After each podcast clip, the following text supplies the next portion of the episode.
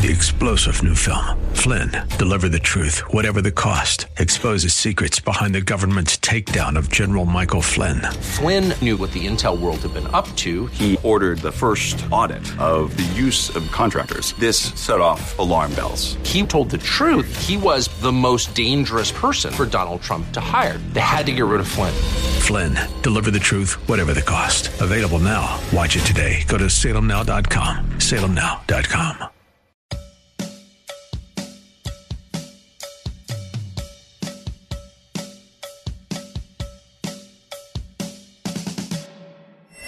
The world is a complicated place. You need someone to expose the political fakers, fixers, and takers, and to cut through the mindless chatter and misdirection to help you make sense of it all. That person is Dan Proft. And this is the Dan Proft Show. Thank you for joining us on another edition of the Dan Proft Show. Good to have you along. Again, follow us. DanProftShow.com is a website. Uh, podcasts are there, as well as on uh, Spotify and iTunes, of course. And uh, on social media, at Dan Proft Show, Facebook, as well as Twitter. Also on Twitter, at Dan Proft. So uh, the last debate before certainly the South Carolina primary on Saturday, but also March 3rd, Super Tuesday, 14 states and a third of the delegates at stake. Final impressions for the nation of the seven Democrat socialists running. And uh, the way that I saw last night's debate was the Bolshevik versus the Mensheviks. One Bolshevik and six Mensheviks. Uh, it was interesting in terms of who was successful or how much this advanced the flag of the Democrats you know, I, am a conservative, so I'm not uh, really the audience. So you look at left wing outlets to see how they received the performances of their candidates. And I look at the Daily Beast. Democrats, des- uh, desperate Dems wanted to debate. They got a train wreck instead. If you wanted a debate to help you make up your mind, you came away disappointed. Instead, what you got was shouting and sighs, canned lines, and badly landed jokes. Thank you, Mike Bloomberg. Curt ways for the candidates uh, uh, to uh, curt ways for the candidates showing they had more to say, and not so subtle pleas for campaign donations, and virtually everyone begging for more time. But there was this moment, and uh, you know, it, uh, there's a lot of suggestion. Oh, you know, Biden held his own, so that'll hold his lead, and perhaps give him uh, enough of an advantage to score his first presidential primary victory of his life, uh, three times, three decades. But uh, the suggestion that you know everybody just sort of survived and nobody really advanced their position much, uh, I think Bernie Sanders did. Not the, through the entirety of the debate, but towards the end of it. This exchange with uh, Mannequin Pete was instructive. This is sort of what I had recommended pre-debate that he do if I was advising Bernie Sanders, which would never happen. But just looking at it strictly from a tactical point of view. You heard it at the end with their sort of kitschy, uh, what's the biggest misperception of you question, right? And uh, Bernie Sanders, in asking that last question, disclosed what his real mission was that night, uh, last night. Misconception. Yes. Misconception, and you're hearing it here tonight, is that the ideas I'm talking about are radical. They're not. In one form or another, they exist in countries all over the world. But even more important than that, for his purposes, the premises of all of his proposals are shared by everybody on stage. That's what he, that's Bernie's advantage, in addition to the other six candidates trying to climb one and over one another to get out of the bucket and uh, be on the stage alone with him. When the Mensheviks came at him, hand wringing about socialism, particularly in the context of electability, the opportunity turn it right back on them. What is it that I've proposed you don't support? Insert name of candidate. Free college, college debt cancellation, free child care, zero to four, Medicare for all, Green New Deal, tax hikes, wage minimums, the fact is, the Mensheviks have conceded all of the Bolsheviks' premises and most of his conclusions. To the extent there is opposition to any of his conclusions, it's a difference in pace, not destination. And by exposing their posturing, he defangs the charge of extremism. Basically, saying, hey, look, everybody, this is who we as a Democrat Socialist Party have chose to become. And isn't it? This was best illustrated even with the petulance of Mannequin Pete talking over him with this exchange between the two. And we're certainly not going to win by reliving the Cold War. And we're not going to win these critical, critical House and Senate races if people in those races have to explain why the nominee of the Democratic Party is telling people to look at the bright side of the Castro regime. Thank We've you. got to be a lot smarter about this All right, and Sen- look Senator. Sanders, Okay. Senator Sanders, your response. Uh, let us be clear. Do we think health care for all, Pete, is some kind of radical communist idea? Do Glad we brought think raising Let's talk about the minimum No, wage to I- a I'm happy to living wage? to the question Do we because think this building really the millions of This units really of affordable housing if- if that we need? that Do we think question, raising go behind the taxes on billionaires is a radical Let's- idea? let's talk about think what's radical criminal about that justice plan. reform Senator, is a please. radical Senator. idea? The Candidate. things you just named. Do we think are immigration things, reform? The The truth that is, named are the things at a we time. favor that the American people the way you're support talking about my agenda. that is why I am beating Trump in virtually every They- poll but here's that the has done, and For why I will defeat him. It's not this up. only it's not only why Sanders is just not nearly as unpopular as he needs to be for Mannequin Pete or anybody else on stage, and I'm talking about uh, generally as well. Obviously, within Democrat ranks, where as we've discussed, his fave on fave is uh, almost four to one, which is uh, and his name ID is uh, ninety. Hard name ID is ninety percent. That's a strong position. He's the second choice of a lot of people who aren't voting for him straight away right now, which suggests, as we have explained on this show, that uh, Democrat Socialist Party will rally around the Bolshevik if he's the nominee. If he piles up uh, a majority, even a plurality of the delegates, which he is well positioned to do as we stand, uh, you know, just a, a week out from a third of the delegates being distributed. Yeah, that's the problem they have. The problem that those on the stage have is they have decided to go on this same journey that Bernie has been on for 40 years. Some are just strolling while he's sprinting. Uh, notable and quotable from the Wall Street Journal.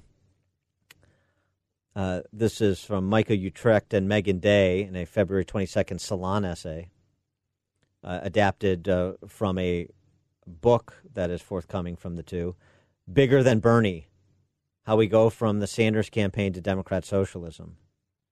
Uh, don't think that uh, nobody's got a roadmap. You may have people pandering and posturing, trying to uh, position themselves in the Democrat uh, field for president. But uh, others, including Bernie, and of course a lot of his dyed in the wool Reds uh, that are supporting, well, they certainly have a destination in mind. This from that book, Bigger Than Bernie. Adherents to the Democrat Democratic road strategy don't claim to know the precise sequence of events that will lead us to socialism, nor do we pretend it will be a cakewalk to eliminate capitalism. But we do know the United States will not be able to achieve anything like socialist governance and join other nations in the project of building international socialism without both a mass movement of workers and the formal power to stop capitalists from underli- undermining that movement as it engages in class struggle. We see engagement in electoral politics as an important tactic for accomplishing both of these goals and ultimately bringing about a scenario in which the working class can actually win. Boy, the, the Marxist dream never dies, does it? We've seen, they go on, that left elected officials can not only win office, but can widen the scope of political possibility even when they're only a small minority of legislators in a given elected body.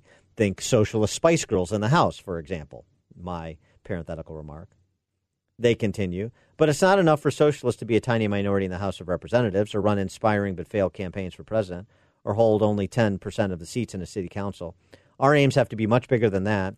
We don't want simply to fight against some other political majority. We want to become the majority, and we believe we can get there. Well, they have every reason to believe they can get there. At least the political majority in one of the two major parties. You know why they should believe they could get there? Because everybody on stage running for president last night in Charleston, South Carolina, is there. They're there. On all of those topics that Bernie rattled off or I rattled off for him.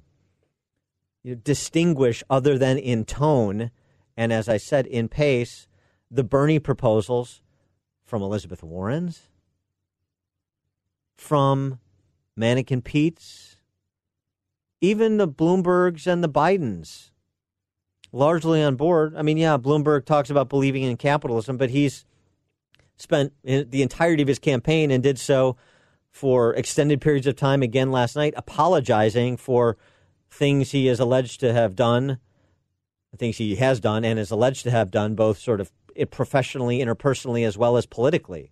And uh, what the, you're going to to sort of occasionally sit back and game plan for a broker convention. By the time you figure out that math, Caesar Mike, Bernie's going to have a big Super Tuesday and be on his way to a nomination you won't be able to take away. This is the Process. Grab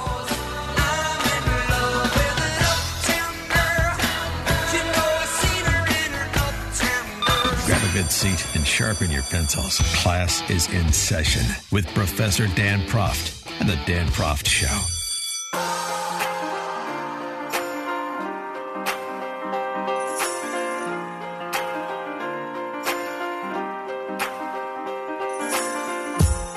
Welcome back to the Dan Proft Show. James O'Keefe and his Project Veritas undercover journalists have done it again. They've got uh, two ABC News folks on camera talking about media coverage of President Trump and media coverage generally. Longtime ABC News correspondent David Wright, who has done presidential interviews. I mean, he's been around for a couple of decades at least, his work appearing on Nightline as well as on ABC News. And uh, ABC News producer Andy Fies criticizing their own network for not reporting newsworthy stories, for living in a bit of a bubble. It's really remarkable stuff. Here's David Wright talking to uh, one of O'Keefe's undercover reporters, commenting on, you know, the truth and how it suffers based on the reporting that's done by the Beltway Big Government Press Corps. Well, terrible. I feel like it's like we like the truth suffers. The voters are poorly informed, and people also have the opportunity to tune in to whatever they want to hear. And so there's no like I don't know. There's, there's it's like there's no upside and uh, our bosses don't see an upside in doing the job that we're supposed to do, which is to hold and speak truth to power and hold people to account no upside to doing the job we're supposed to do, said Wright, which is to speak truth to power and hold people accountable, or in the Finley Peter Dunne formulation, to comfort the afflicted and afflict the comfortable. Don't do that. Uh, his producer, or a producer, I should say, Andy Fies, talking about incidents of fake news using the uh, erroneous initial coverage of the Kobe Bryant story, who was killed in that helicopter crash as an example of the shoddiness of the news gathering process before you would air something, lack of checking, and an admission about all they really care about. A colleague of mine fucked up on Kobe Bryant and said that uh, all of his daughters died in a helicopter crash. And that was a he just um, and uh, got bad information and reported bad information and has paid the price for it. He got suspended. But, you know. The, the fake news abounds. Like the, the fake news abounds. Uh, problems with the days fake news abounds. On political coverage, Fies went on to say, I don't think we're terribly interested in voters. We need the story to move on, and so we're happy to have Buttigieg be the story last week. We're happy to have Klobuchar as the new subject this week, and then we're tired of her. We'll be delighted if Elizabeth Warren kicks ass in Nevada because then we have something new to talk about. We just want conflict. That's all, said Fies. Interesting. Mm-hmm. Going back to David Wright talking about to Trump and how ABC News covers Trump or doesn't. We don't hold him to account. We also don't give him credit for what things he does do. Again, I think some of that, at least in, in where, the place that I work and, and the places like it, is that um, we, you know, with Trump, we're interested in three things. We're interested in the outrage of the day, the investigation, and kind of the palace intrigue of who's backstabbing who. Beyond that, we don't really cover the guy.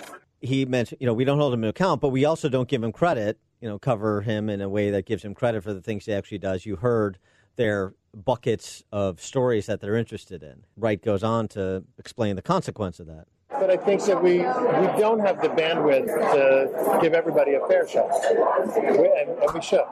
And we're in this awkward moment where, and, and, and, and created by this awkward moment, we have president, and we can't figure out how to challenge him.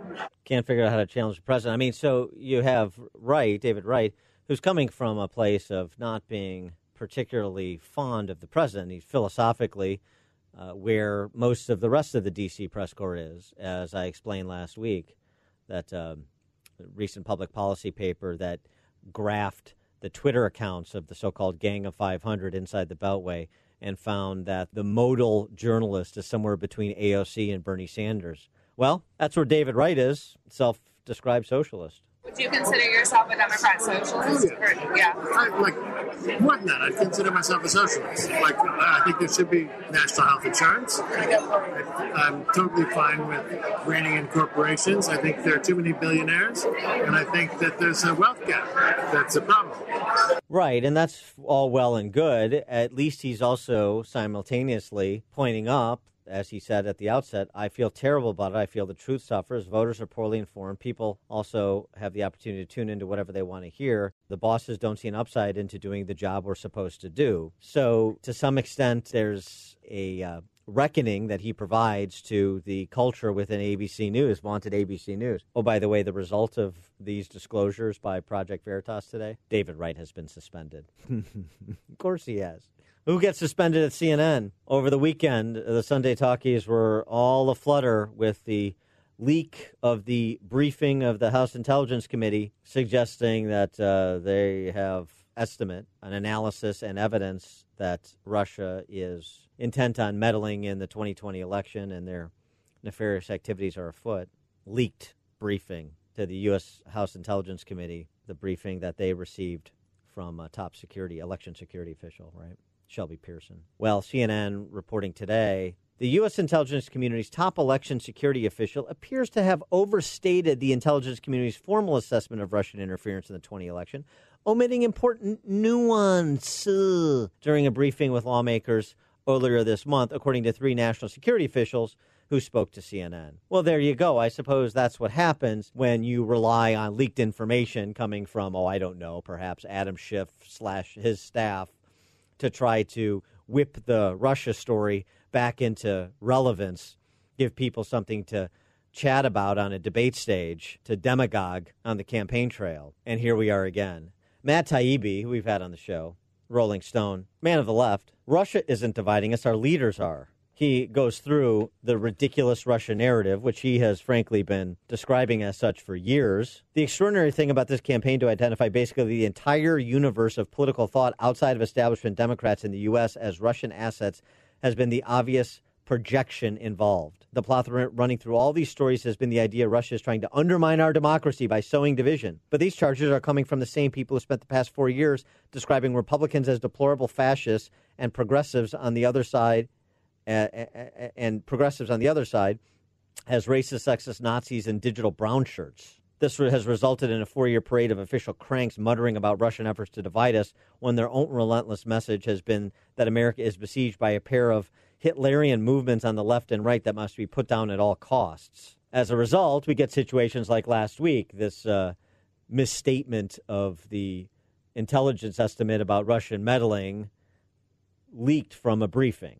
The logic of Russiagate is now beyond absurd, writes Taibbi. Vlad Putin, somehow in perfect sync with American voting trends, seek to elevate both Donald Trump and Bernie Sanders, apparently to compete against himself in the general election in a desperate effort to suppress the terrifying political might of, say, Joe Biden.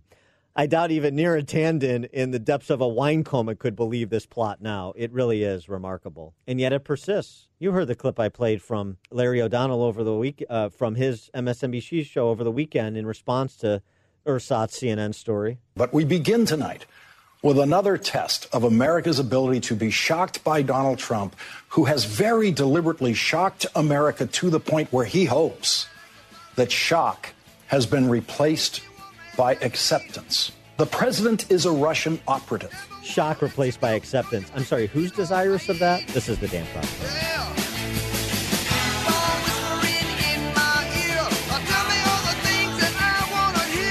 You're listening to The Dan Proft Show on the Salem Radio Network.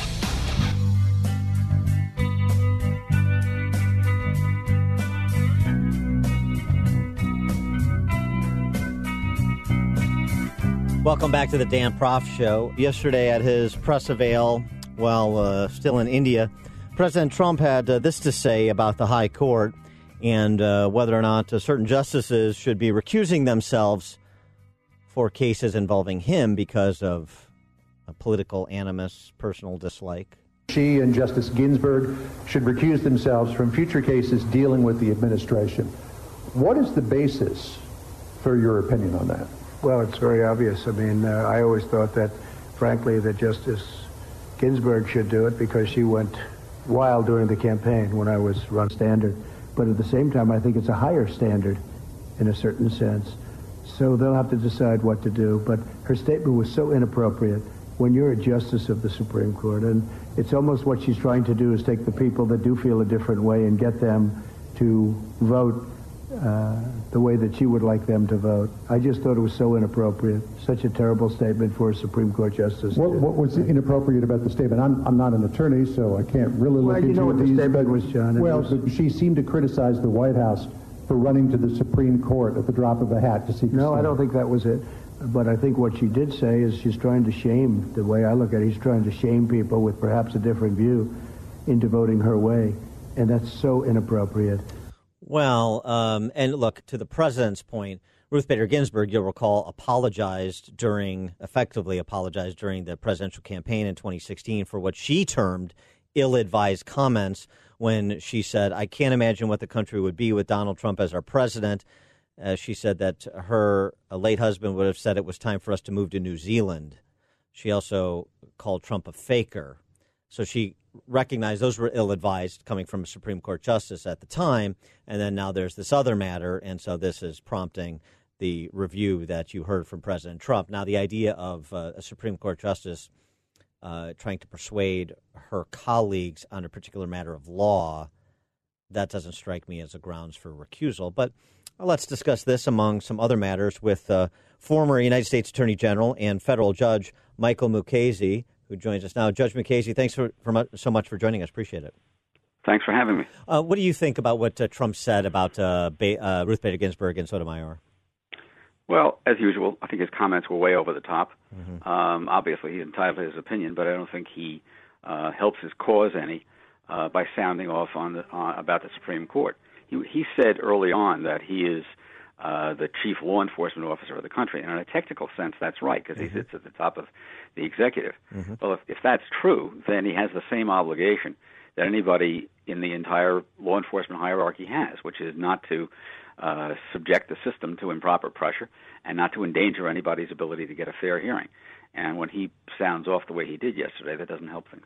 You, uh, you, and uh, uh one of your colleagues, former Attorney General Ed Meese, uh, wrote a piece in the Wall Street Journal uh, last week uh, in defense of William Barr, our current Attorney General, of course, and uh, his intervention in the Roger Stone case.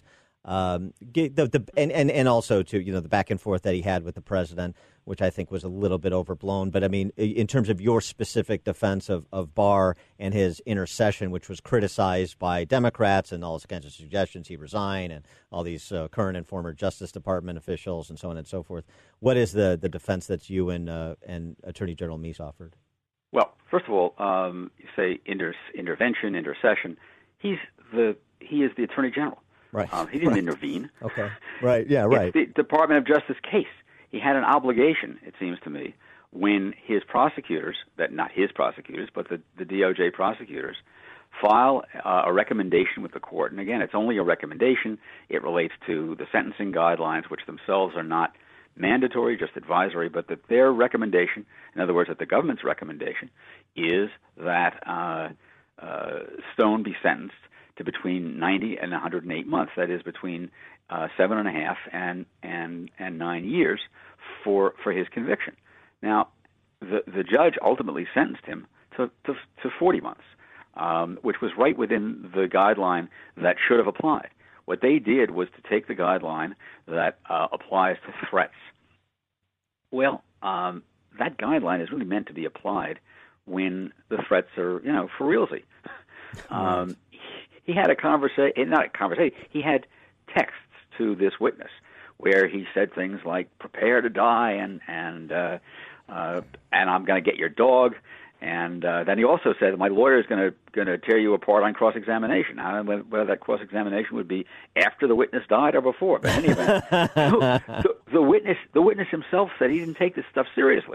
When we come back, uh, Judge Mukasey, I want to ask you about Rowan Scarborough's piece in the Washington Times that details other examples of other attorney generals doing the same thing Barr did in this instance, different fact circumstances, but the same thing, and uh, the uh, interesting and very different reactions those actions generated uh, from the D.C. press corps. More with former Attorney General and federal judge Michael Mukasey when we return.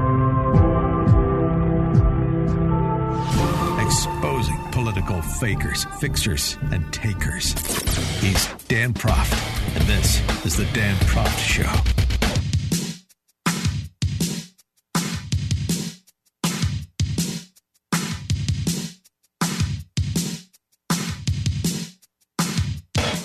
We're back with former U.S. Attorney General and federal judge Michael Mukasey and uh, Rowan Scarborough right. in uh, the Washington Times had an interesting point too on the topic. I don't remember the hue and cry when Eric Holder. Uh, I don't want to use the word intervene again, but when Eric Holder got involved in a Justice Department civil suit against the new Black Panther Party, uh, dropping the case, which right. he was entitled to do as Attorney General. Don't recall the hue and cry in 1997 when Janet Reno, the AG, overruled FBI Director Louis Freeh, deciding not to appoint an independent prosecutor to investigate possible illegal campaign fundraising calls made by Clinton and Gore. There was no hue and cry either when Eric Holder described himself as the president's wingman. Right. That was his own description of his job as attorney general. Incredible. And it was crickets. That that was it. I want to get your take, both sort of legally as well as politically, to that back and forth between Barr and Trump last week.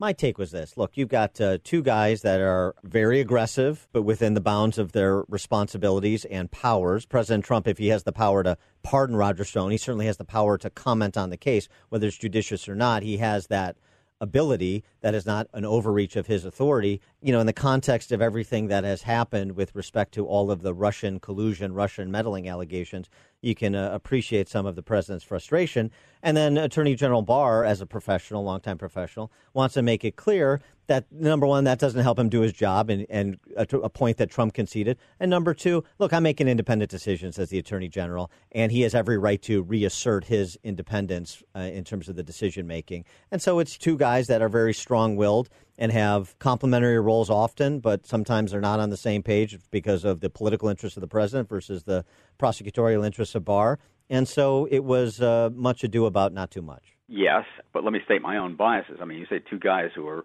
very strong-willed. I mean, I think one of those guys is right and the other one's wrong. Okay. And the one who's right is Barr, and he is also the best conceivable person that the president could have in that job. And for the president to undercut him is harming himself.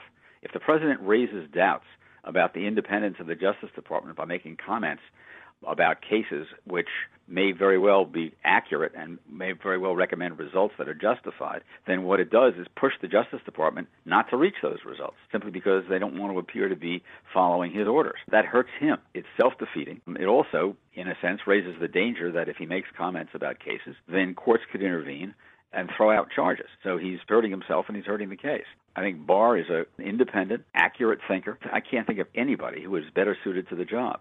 Barr is going to testify on March 31 in front of the uh, the House Judiciary Committee, and I can't wait for that. Oh, me too. I would buy a ticket. Yeah. I would buy a ticket to that. And and uh, this is going to be another one of those instances, I suspect, where in this case Jerry Nadler is going to regret calling him to testify. Very much so, because Barr is ten times the lawyer that Jerry Nadler is, or anybody else for that matter.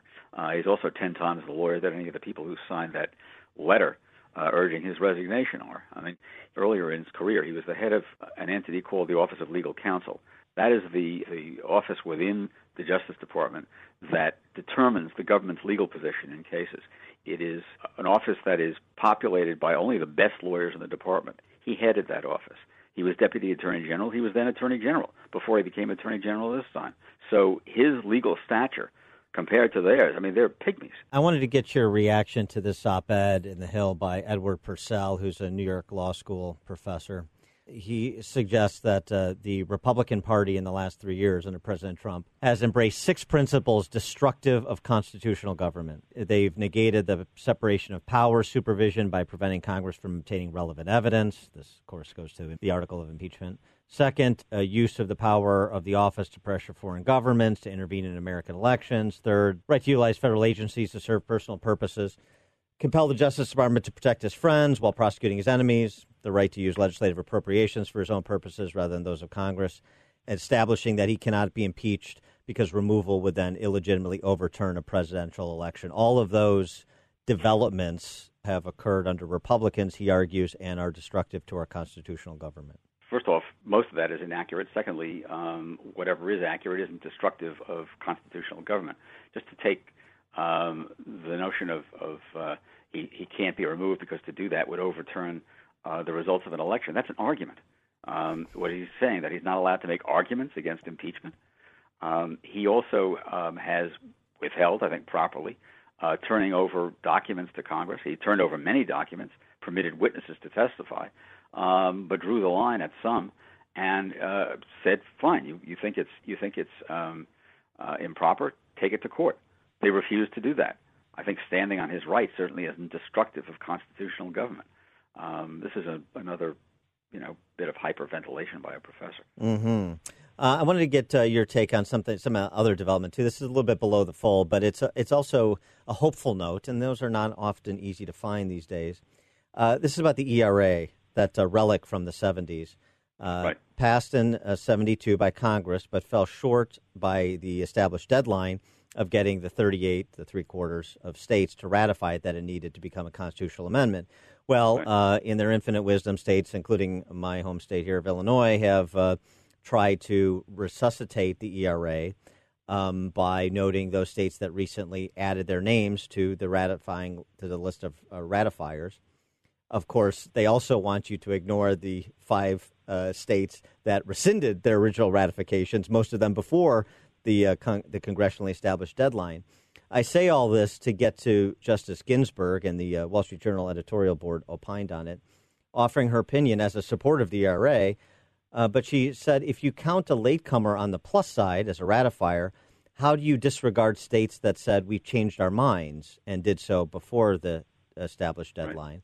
And so, I mean, sort of striking uh, a, a, a, no without uh, indicating where she would come down on the issue, but sort of indicating it.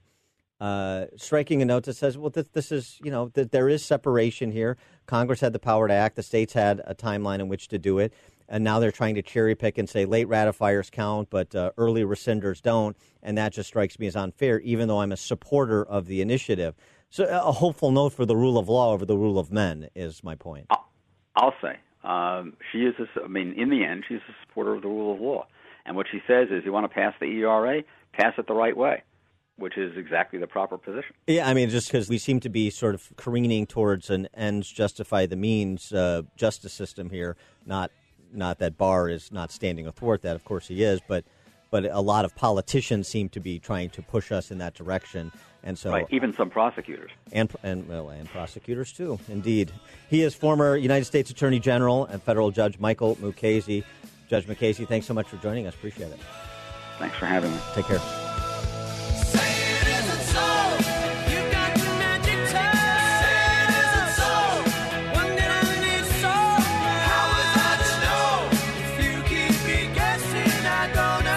The more you listen, the more you'll know.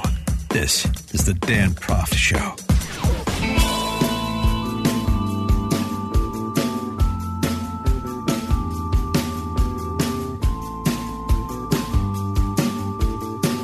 Welcome back to the Dan Proft Show. I covered this story on my morning show in Chicago last fall when it occurred. This is the story of Kaia Rolle, six year old student at a Orlando area school who was arrested by the Orlando police. Six year old girl arrested by Orlando police.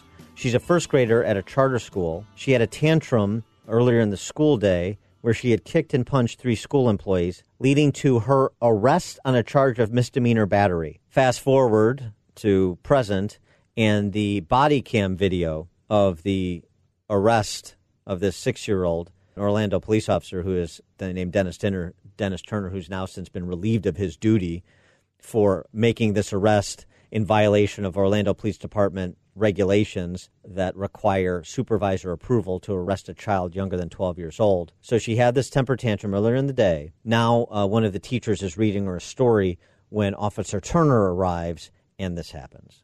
Okay, she's gonna have to come with us now. Okay, Kai, you Stand gotta up. go with them, baby girl. Stand up. Okay, come over here. What are those for? It's for you. Keep your hands, okay? Come over here, honey.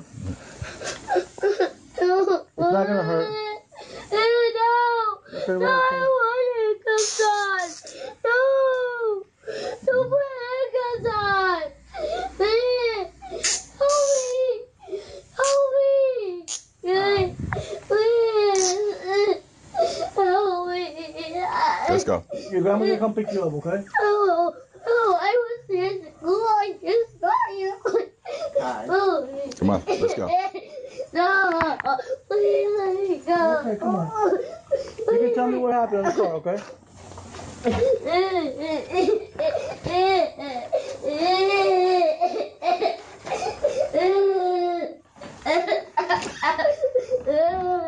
I don't want to go to the police. You don't want to? No, please. You have to. No, please. Give me a second. Meralyn Kirkland, Kai's grandmother, said she's hoping when people watch the footage of her granddaughter's arrest, they'll support a proposal to change the law by making 12 the minimum age for arrest. She'd also like to see school resource officers receive more training and preparation, especially to work with young children. Uh, I mean, this is insane. Making more rules and regulations is not the solution. This is what we have in K through 12 education now when it comes to discipline.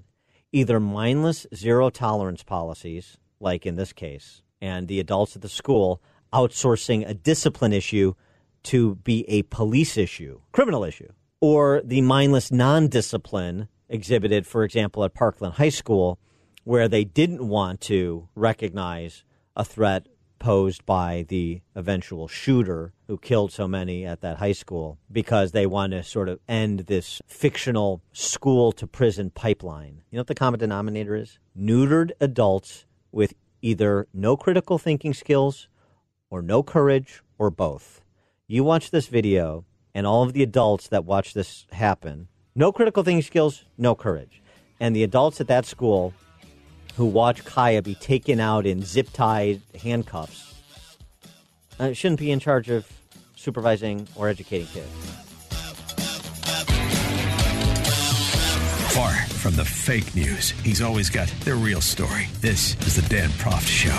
You are fake news. The world is a complicated place. You need someone to expose the political fakers, fixers, and takers, and to cut through the mindless chatter and misdirection to help you make sense of it all. That person is Dan Proft. And this is the Dan Proft Show. Welcome back to the Dan Proft Show. Again, follow us, danproftshow.com, and on social media at Dan Proft, at Dan Proft Show as well. How uh, desperate is Joe Biden to score the first political, the first presidential primary victory of his uh, career, of his life? Very. How uh, much is it uh, ride on South Carolina? The whole thing rides on South Carolina. Unsurprisingly, uh, today he got the endorsement of uh, Jim Clyburn, a congressman there, godfather of uh, South Carolina Democrat politics. That was uh, telegraphed earlier in the week when Clyburn expressed concern about uh, the down ballot effect of Bernie Sanders as the nominee. And I guess Biden did enough pandering to hold his own uh, in last night's debate and continue to enjoy Clyburn's support. I'm not sure how much it gets him, but it probably holds some black support in place for Biden, uh, despite the fact that he's making up stories again, as is his wont. The story of being arrested in South Africa trying to visit Nelson Mandela in the 70s, something that he has not spoken of until this week, something that was rejected by Andrew Young, former congressman, mayor of Atlanta, who is the U.S. ambassador to the UN uh, during the years that Biden uh, allegedly went to South Africa and was arrested attempting to see Mandela in prison. Yeah. Another fantastical story. But uh, that wasn't the only one or the only example of fantastical stories and or abject pandering. Fantastical story, uh, Joe Biden, uh, in response to the conversation about coronavirus on the debate stage last night, reminding uh, the world uh, how many millions of lives he saved. What we did with Ebola, I was part of making sure that pandemic did not get to the United States, saved millions of lives. Joe Biden single handedly repelled uh, Ebola from making it to American shores, saving millions of lives by his own estimate. Uh huh. On the pandering, uh, Joe Biden on uh, Supreme Court nominee, why he's running. The fact is, what we should be doing, we talked about the Supreme Court. I'm looking forward to making sure there's a black woman on the Supreme Court to make sure we, in fact, get every representation. Not a joke. Not a joke. Not a joke why do you have to say it's not a joke if if the idea of focusing on somebody's skin color and gender was serious? I, have got a black female you can nominate to the high court if you're president, Vice President Biden. How about retired federal judge Janice Rogers Brown, who spent uh, a dozen years on the uh, U.S. Court of Appeals for the District of Columbia? Yeah? Oh, no, right, because it's not about skin color and gender. It's about political ideology, of course. Hack. And then there's the the gaffes that we uh, again endured over the last day from Biden to uh, naming the wrong Chinese president he negotiated uh, a climate deal with, to the assertion that 150 million Americans have died from gun related deaths in the last 13 years since 2007. 150 million. That's this is not even including the fictional Nelson Mandela story. I mean, it just never ends with this guy. Shameless. But perhaps he survives uh, Saturday to make it through Super Tuesday, and that should probably be about it. For more on this topic, we're pleased to be joined by Chadwick Moore, former editor at large of Out Magazine, The Advocate, contributor to Playboy, New York Post, and a columnist for Spectator USA. Chadwick, thanks for joining us. Appreciate it. Hey, Dan. Good to talk to you again. Your assessment of uh, of Joe Biden and uh, his uh, uh supine position in uh, search of uh, the necessary black vote to win on Saturday. I think I, I, think you summed it up perfectly. the the Nelson Mandela story, as you mentioned, we we've never heard this. This has been in politics for 650 years, and we've never heard this story before. And uh, uh, the uh, the pandering to the black female judge. What is he even talking about? And uh, you know the the the uh, fact that he has to say he's not joking afterwards. Um, okay. Uh, this but, is like uh, that. That was like a, that. That was like so some sort of like in his mind make good for Anita Hill or something, or for allowing Clarence Thomas to get through. I mean, I, I don't. It's remarkable. right. I mean, what must be going on in that man's mind at any given moment uh, would be very entertaining if you could listen to it. I'm sure. Uh, but uh, uh, yeah, so he's. I mean, South Carolina is all he's got, and it would be the only uh, victory of his um, ever in, in a running for president, primary victory. Um, so he's banking on that, and yet uh, the poll. I suppose you know the polls say that he's ahead in South Carolina. Who can believe a poll? So who even knows? It wouldn't be surprising if he did very well in South Carolina. Um, he's got that kind of old school, you know, the old school Southern Democrat thing going for him, even though he's not Southern, but but that appeal to Southern Democrats, uh, the Obama legacy. Uh, but um, you know, audience favorites still said that Bernie was uh, was uh, the the winner of the debate last night, and uh, that's despite uh, the best efforts of uh, Mannequin Pete to uh, try to you know make this a race about tone rather than um, well, rather than substance. I mean, he just this is all tonality is is the his selling point, Mayor Pete's, and he made the point at the end when asked about people's misperception of him that his uh, room temperature tone it, it, means he's not passionate. He's very, very passionate, but you just have to have the right sort of unflappable disposition, which fortunately he possesses. right. I mean, does anyone? He sounds like everything he says was put through an Obama hope and change word generator. Not only that, he's going on to actually mimic how Obama speaks and steal Obama's words, uh, his speeches word for word. Uh, Mayor Pete is the definition of a marionette. He has no idea what he's doing. He has advisors or hired consultants sitting around telling him to use words like unflappable and to talk about tone. Why would he be talking about tone? Well, they probably show that voters' biggest complaint about Donald Trump is his rhetoric and his tone. So he, this is what he's going for. Good luck, Pete. You're in way over your head. You have no idea what you're doing, and not many people believe that you stand for anything at all whatsoever. Well, and, and just and just to uh, put put a fine point on it, I'm sure you've seen this, but uh, to your point about him being uh, uh, using uh, an Obama word generator for his speechifying. There was uh, this uh, mashup making its way around the internet. The way we When do every actually other election put by him giving it to the person who got the most votes. Just a thought. Brings us Because together. this Now, country this country was was built.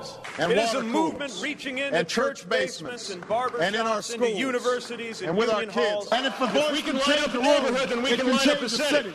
Shines Shining as a as a beacon, beacon to the around the world. world once more. This, this is our chance change. to answer that call. I'll tell you what, he and Obama would make a great ventriloquist act. they really would. Isn't that video amazing? I can't stop watching it. It's it's just everything is so perfect about it, and the fact that he or no one on his team thought that uh, people might discover this and do something to to expose how he is. Uh, try, how he's uh, trying to rip off Obama, and essentially, no, he's just trying to be him. He thinks that he can just become Obama, and that's how he'll get elected. Um, I'm not really sure uh, that people are buying it. Why, why hasn't, uh, you know, this, I, I thought uh, perhaps early on there was the possibility that this idea of making history, you know, sort of the, the trying to mimic the Obama persona. He sort of has, in some ways, mimics his biography, a very thin record, a biography in his 30s, um, you know, all sort of geared to be very political, including with respect to his military service, as is documented in a piece in the Wall Street Journal. Uh, the you know being uh, raised by uh, a red, his uh, father, the professor. Uh, Obama had uh, communist mentorship himself. Uh, There's just a lot of parallels, and you know, make history first African American president, in 2008. Make history first gay president, openly gay president in 2020. But the make history thing just hasn't moved uh, the needle very much for Pete. Why is that? because for especially for the far left and and the woke, uh, white and male definitely uh, makes him more of an enemy than him being gay, and he's not. You know, the whole LGBT whatever uh, in, in military industrial economy has uh, moved on from that. They like you know they like queer, they like transgender, they like uh, this gender fluid stuff. So Pete's more of an enemy. Nobody really cares, and it just shows that you know that, that how unhomophobic and how unoppressed gay people are in America, despite they, they them still wanting to push that narrative, is um, that those sort of things. Uh, the left isn't interested in that, and they don't see him as one of their uh, oppressed victim uh, classes anymore. And um, and and also he's just so boring. At least Obama had uh, charisma. Obama knew how to speak. He was a great orator. Um, and Pete, it just time and time again shows that he's a, a shell of a candidate um, and uh, is, is running for probably no other reason than validation and uh, um, and adoration, which uh, I don't think he, he uh, likes himself very much. He doesn't even know what he believes. Um, and uh, so the historic thing, they, they've clearly moved on, you know, and, and, and uh, it's all about skin color now and not necessarily sexuality if you're a, a white male. Chadwick Moore, former editor at large of Out Magazine and The Advocate, contributor to Playboy, New York Post, and columnist for Spectator USA. Chadwick, thanks for joining us. Appreciate it. Thank you. My pleasure. Grab a good seat and sharpen your pencils. Class is in session with Professor Dan Proft and the Dan Proft Show.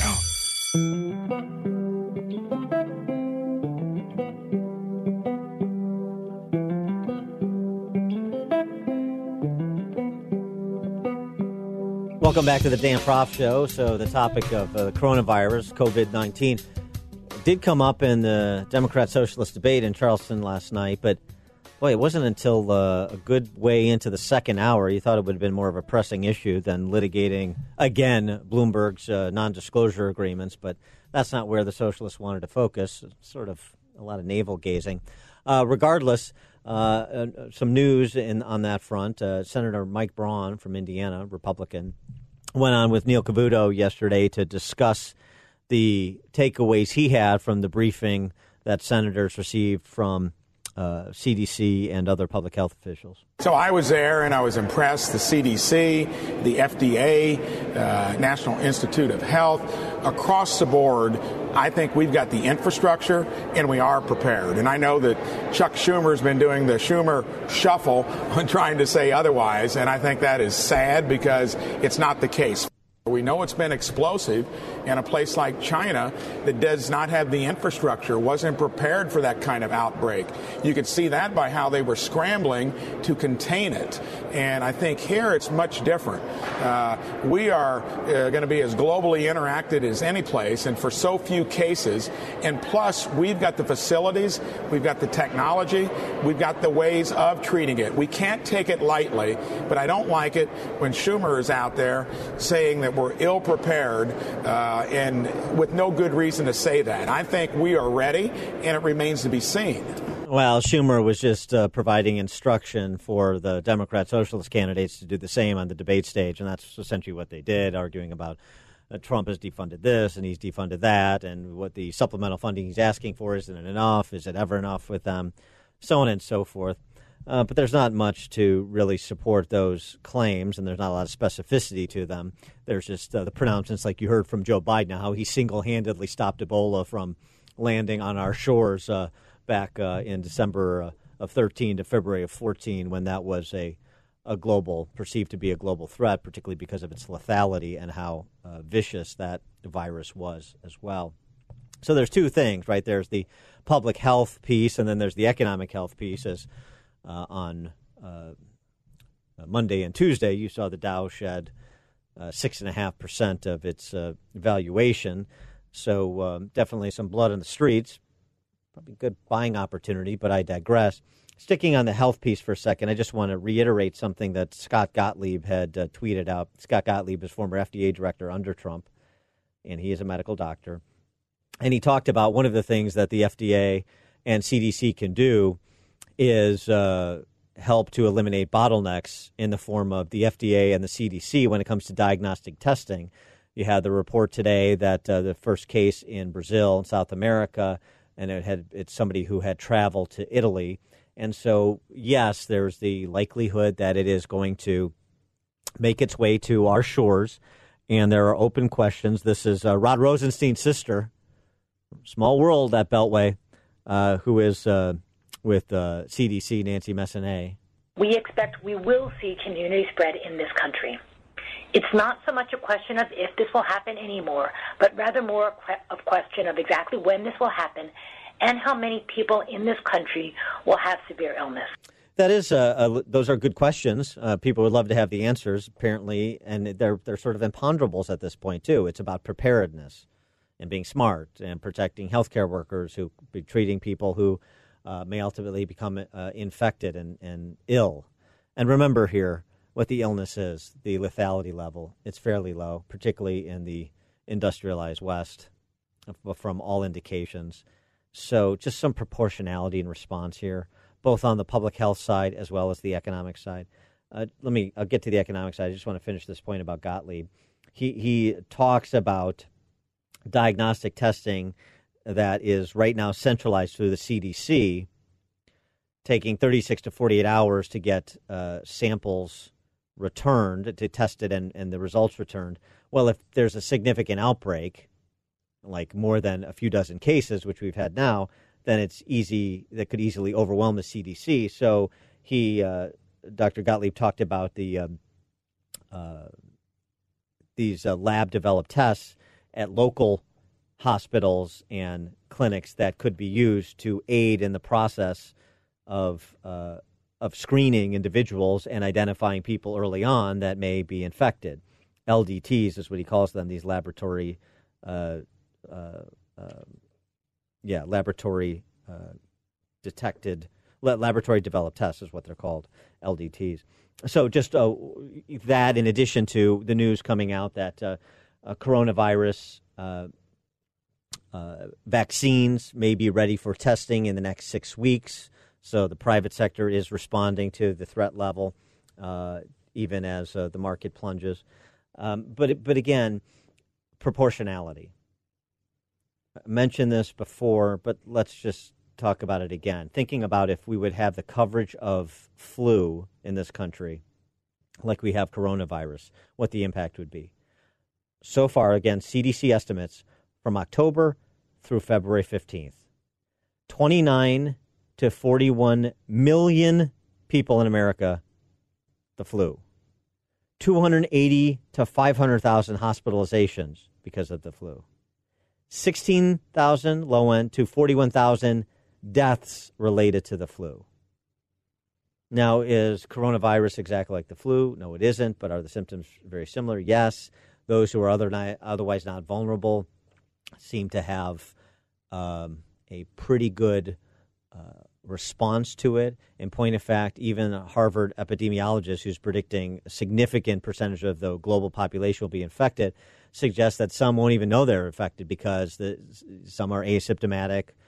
The uh, the the the the, the um, significance of the virus, how much it negatively impacts their health, it will not be substantial.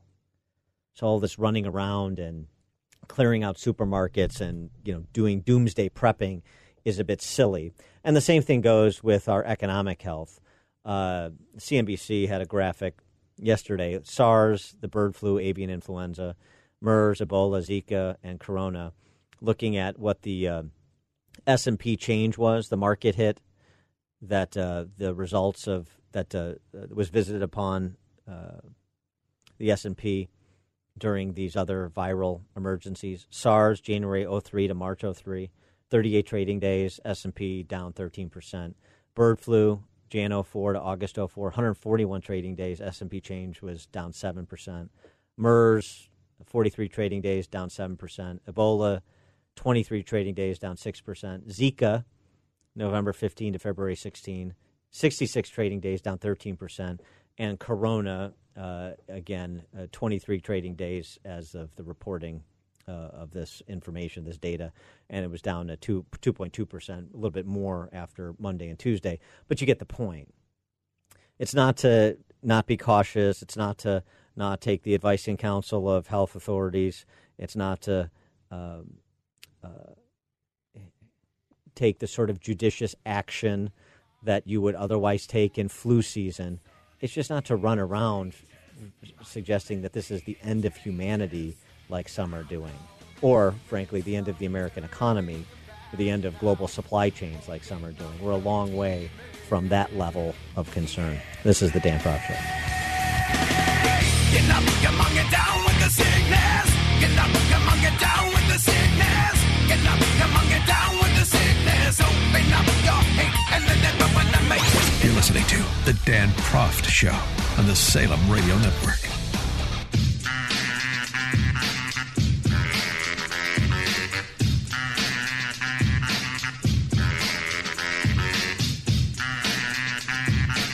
Welcome back to the Dan Proft Show, and uh, one of the features of the second debate involving Mike Bloomberg, as compared to the first debate last week in Vegas, is you got to see the Bloomberg let his hair down a little bit.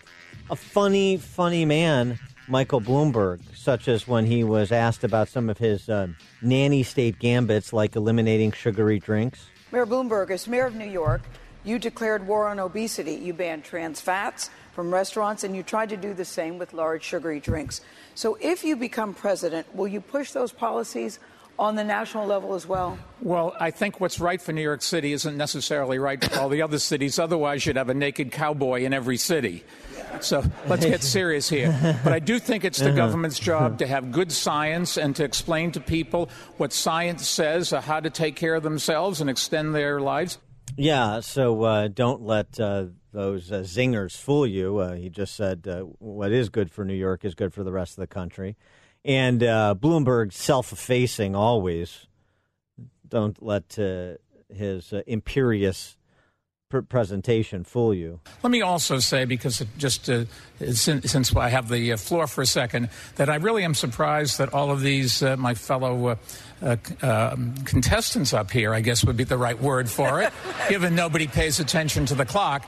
Uh, I'm surprised they show up because I would have thought after I did such a good job in beating them last week that they'd be a little bit afraid to do that. And I, but. Whew. And the tumbleweeds rolled by.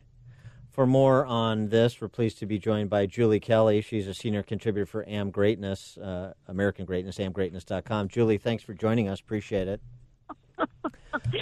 Dan, what you have no sense of humor. No, I know. Come on, that is good stuff. No, Bloomberg. I mean, that guy, he's going to kill in the the Catskills. Uh, there's no question about it. He is a funny, funny man, and this uh, it, it's a perfect example of why I understand uh, the left dumping nev- the Never Trumpers, as you wrote about at amgreatness.com, because why are the Never Trumpers running around with this uh, argumentation that Bernie Sanders is an inevitability when you got a madcap like Mike Bloomberg running around? I mean, he, he, I, once he takes that shtick on the road, he's going to run away with it Yeah. because people will just be, you know, inside splitting, bent over, just guffawing at all of his uh, hilarity. So that's that's what we need. That's what the country needs. Mike Bloomberg's humor to bring us together. But the the rift between the Never Trumpers and the left, I mean, so I mean that's a fairly small alliance because just in raw numbers, but nonetheless they have a disproportionate voice because so many of them have uh, you know columns and, and outlets they're affiliated with. Uh, the left uh, jettisoning the the Never Trumpers of the world. I hope that doesn't uh, jeopardize Bret Stephens' uh, position at the New York Times. Right. Uh, so what's interesting, Dan, is all of a sudden now that the Never Trumpers have crossed their lane, right? So they're only useful idiots to the left when they're bashing Trump and Trump supporters and calling them names, et cetera. But now that they've put their toe in the water of Democratic politics and warning Democrats not to nominate Bernie Sanders, all of a sudden they've turned on Never Trump. Who are you? You're not even wanted in your own party. You've gotten everything wrong. Why are you giving us advice? You know, run away, go back home. And all of a sudden, too, they've realized, the media and the left, that Never Trump doesn't speak for anyone but themselves. They don't represent the 95% of Republicans who support Donald Trump. So it's been quite a revelation over the past few weeks of the same kind of things we've been talking about for the last three years. It, it really is. It's it's it's sort of. I mean, you know, intellectually you can work your way through it, but but it's a different sort of experience to actually see it and to see like the Bill Kristol, James Carville, Chris Matthews, Joy Reid, all reading from the same playbook. Right. And also, they are confronting Never Trumpers on the set of MSNBC or on social media and throwing their own words back in their face. So they're asking someone like Steve Schmidt, who ran the disastrous 2008 McCain campaign, and said, Look, Steve Schmidt, you've said for three years that Donald Trump is an existential threat to the country, to the world, that he's the most wretched man to ever hold office. If that's true, then how can you not vote for Bernie Sanders if he's the Democratic nominee? You can't be serious then. And so, of course, they have no answer for that because this is what they've set up for themselves. Uh, when we come back with uh, Julie Kelly, I want to ask maybe if there's a common denominator, uh, a common affliction that uh, brings some of those Never Trumpers together with the uh, Dem establishment types like uh, Tiny Dancer and so many that have TV shows and columns. More with Julie Kelly, senior contributor for American Greatness, amgreatness.com, right after this. She's seen her share of devils in this angel town.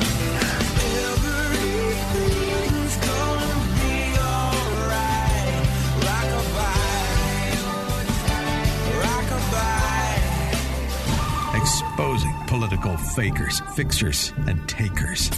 He's Dan Proft, and this is The Dan Proft Show.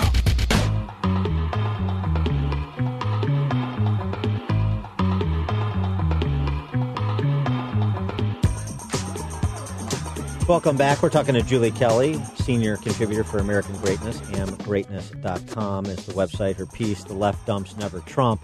and uh, was uh, we were discussing that, and I, I wonder if um, that Bernie presents some to some extent in different ways, but there's a symmetry there. The same problem that Trump pres- the, Bernie presents to the Roms and the Chris Matthewses of the world, the same problem that Trump presented to, say, the uh, Bill Kristols and maybe Jonah Goldbergs of the world. That if they are ascendant, then meaning uh, Bernie's ascendant, like as Trump was ascendant, then that means those pundits and writers are going to be marginalized. That what's really happening here is there's a, a mutual desire across the political spectrum to be relevant, and what's happening to the Bill Kristols and the Bret Stephens and some of these other names is they're becoming completely irrelevant. Um, they really are. And so, to the extent, Dan, that Trump wins or loses, what happens to Never Trump after that? Does does Jeff Bezos at the Washington Post finally realize that there's no point anymore of having Jennifer Rubin and Max Boot as your marquee so-called conservative columnists when they don't represent anyone? You know, are they going to actually get some nerve and help promote a better political discourse dialogue by having Trump supporting pundits or columnists or influencers on CNN, on the pages of the New York Times instead of, like you said, Bret Stephens. So it'll be interesting to see how this shakes out either way after the election. But look, they are, and I've written about this, and you know this, they are very well funded by leftist interests, including Pierre Omidyar, who is a left wing billionaire, co founder of eBay. He is backing with tens of millions of dollars most of these Never Trump projects. One of them was the group that came out with the uh, letter against Bill Barr. So he's got all these little Never Trump outlets that he's dumping tens of millions of dollars in. And whether they get kicked off CNN or the Washington Post, that still will be their platform. Interesting, because something Victor Davis Hanson said the last time uh, we spoke with him on this show is that you know he knows, and he wasn't going to name names, but he knows a lot of people whose lifestyles change in, in conservative circles, you know, punditry and commentator circles, whose lives changed after Trump was elected for the worse in terms of their household income. And uh, there's a lot of people who saw, uh, who took a hit in terms of their uh, relevance and their market viability and their household income and they're none too happy about it. So it has less to do with a, a particular Trump tweet and more to do with how Trump has impacted their livelihood. I think that's true. And I think it's ego, too. You know, you look at somebody like Bill Kristol, who started his anti Trump project in 2015, almost five years ago. He's been wrong about everything. So he just keeps shooting, you know, hoping at one point he'll be right. But now that he's turned on Bernie Sanders, and I mean, he was in New Hampshire campaigning um, telling independents to pull a Democratic primary ballot to vote for anyone but Bernie Sanders. So this is going to backfire on people like them, just like it backfired for Trump. Because you just said there's a lot of similarities between the ascendancy of Bernie Sanders in the Democratic Party and Trump's in the Republican Party in 2016. So it probably will have the same outcome. Um, but to what extent they keep their left wing funding uh, platforms um, you know, they've run a ton of ads. They've got millions of dollars in one organization that's run by Bill Kristol, and they can just go above and beyond, uh, you know, the traditional media that they've been relying on for the past few years. Uh, going to the global uh, comparisons that are being made, uh, this is becoming a virtually conventional uh, that uh, you know Sanders in 2020 is Trump in 2016. They're sort of negative composites of one another. Jason Riley, writing the Wall Street Journal, should he get the nomination, a Sanders victory in November is no more implausible than uh, Trump's was in 2016. I don't agree with that because number one, you have an incumbent president, not an open seat, as was the case in 2016 uh, and you have an incumbent president who is presiding over a fairly robust economy and having delivered on a number of promises to his base. So it's just a totally different dynamic. In addition to that, you don't have anybody that was talking about political revolution in such a way that is foreign to a majority of Americans, the way that Bernie Sanders' socialist revolution is. Right. And what's frightening, if it were just Bernie Sanders saying this, fine. But Bernie Sanders is backed by a significant left wing caucus in the House of Representatives and led by very popular representatives like AOC, Rashida Tlaib, Ilhan Omar. They suck all the air out of social media. they are running progressive candidates not against Republican lawmakers, against moderate Democrats. So let's say worst case scenario, Bernie Sanders can get his agenda through. And so to the point uh, whether he can win or not, I mean, those people are going to make a lot of noise and they're going to force the Jim Carvilles, et cetera, of the world to get on board with them because um, this is all about power. And you know those Democrats care way more about getting power than say Republican, the never Trump pundits. They they still don't understand about winning elections. But your sense, though, too, is I mean, just in terms of presentation, and and you're right to point out what I call the socialist Spice Girls there, who may be popular in their districts or with, within a slice of the Twitter sphere, but uh, not so much necessarily on the hustings. I just don't know that that presents well and can sell well, even if Bernie is right now, you know, within striking distance of Trump or it's a dead heat or whatever. I mean that that is a that is a tough sell he would have to make over the uh, next eight months. Oh, absolutely. And I know you probably talk to Democrats too. I, I do too. And, you know, they've said if it's Sanders, they're going to vote for Trump. So I don't think this idea that Bernie Sanders can beat Trump is realistic. You know, his people are going to push really hard. How that moves the votes in some of these swing states, it's hard to see that Bernie will pick up anything uh, over Trump. Well, and you have the additional challenge that Hillary Clinton had. You can get the same percentage of a particular demographic that's part of your coalition, but if you don't get the, the same, if you don't get the necessary turnout, then you don't get the aggregate votes you need, and it's a problem. And a good example of this is the black vote. And there was a, a survey out this week that Politico reported where one third of uh, black voters say they wish somebody else was running between Bernie and Trump. So if they sit on their hands, that redounds to the benefit of Trump. That's right. And this is, there's another thing that's so major, uh, which is why Democrats are going to, whatever, try any tricks they can, especially um, to keep some of the, you know, this will be a redistricting year after this election. And so you already have people like Eric Holder, and they are, they have been dumping millions of dollars. So this is not just, you know, a, a Bernie Sanders issue. This is all down ticket for them too, because if they lose governorship, if they lose state houses, um, they're going to be in a lot of trouble with remaps, which will happen after the census. She is Julie Kelly, senior contributor for American Greatness, amgreatness.com. Check out her recent piece, "The Left Dumps Never Trump." Julie, thanks for joining us. Appreciate it. Thanks, Dan.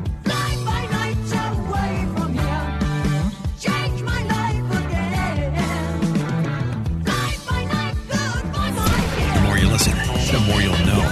This is the Dan Proft Show.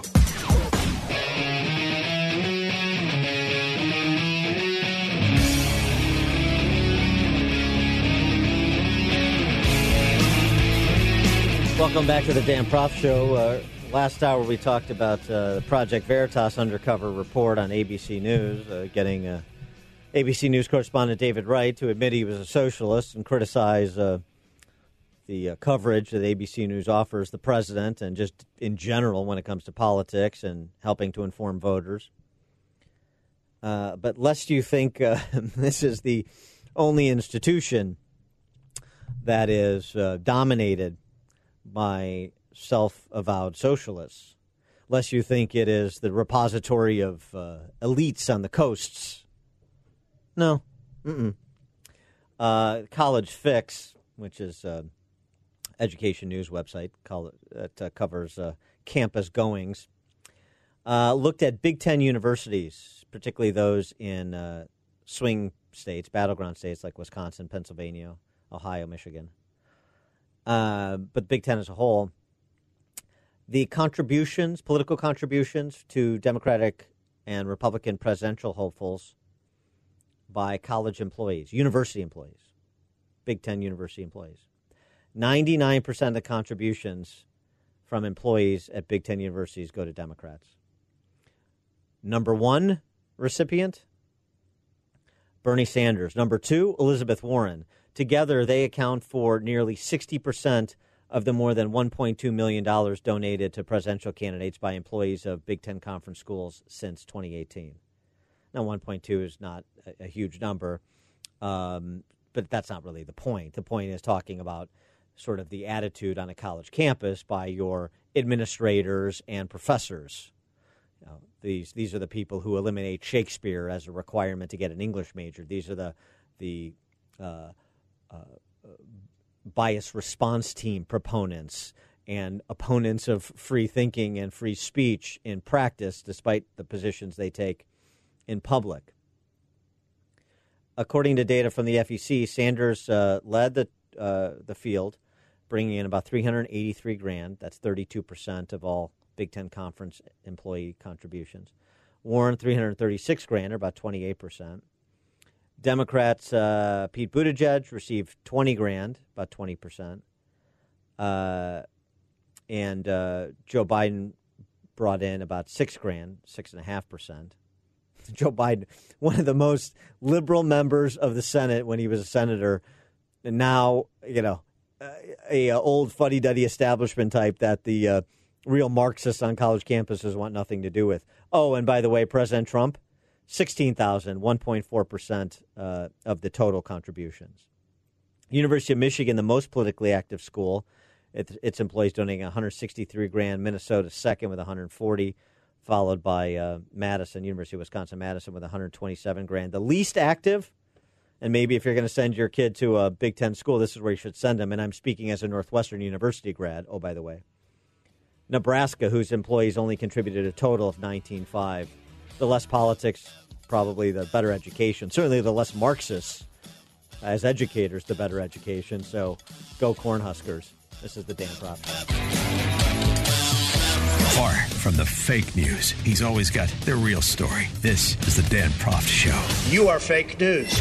The world is a complicated place. You need someone to expose the political fakers, fixers, and takers, and to cut through the mindless chatter and misdirection to help you make sense of it all. That person is Dan Proft. And this is the Dan Proft Show.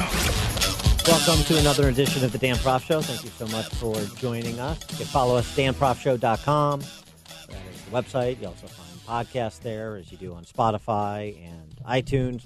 Twitter, at Dan Proft and at Dan Proft Show. Elizabeth Warren went to the well once too often uh, last night in Charleston.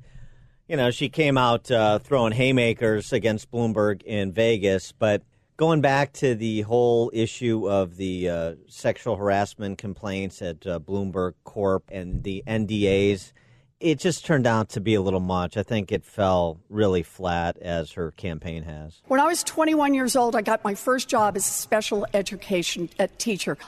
I loved that job. And by the end of the first year, I was visibly pregnant. The principal wished me luck, and gave my job to someone else. It's a lie. Pregnancy discrimination, you bet. But I was 21 years old. I didn't have a union to protect me, and I didn't have any federal law on my side. So I packed up my stuff and I went home. At least I didn't have a boss who said to me, kill it. The way that I Mayor Bloomberg never alleged said to that. have said to one of Oh, his on. pregnant employees.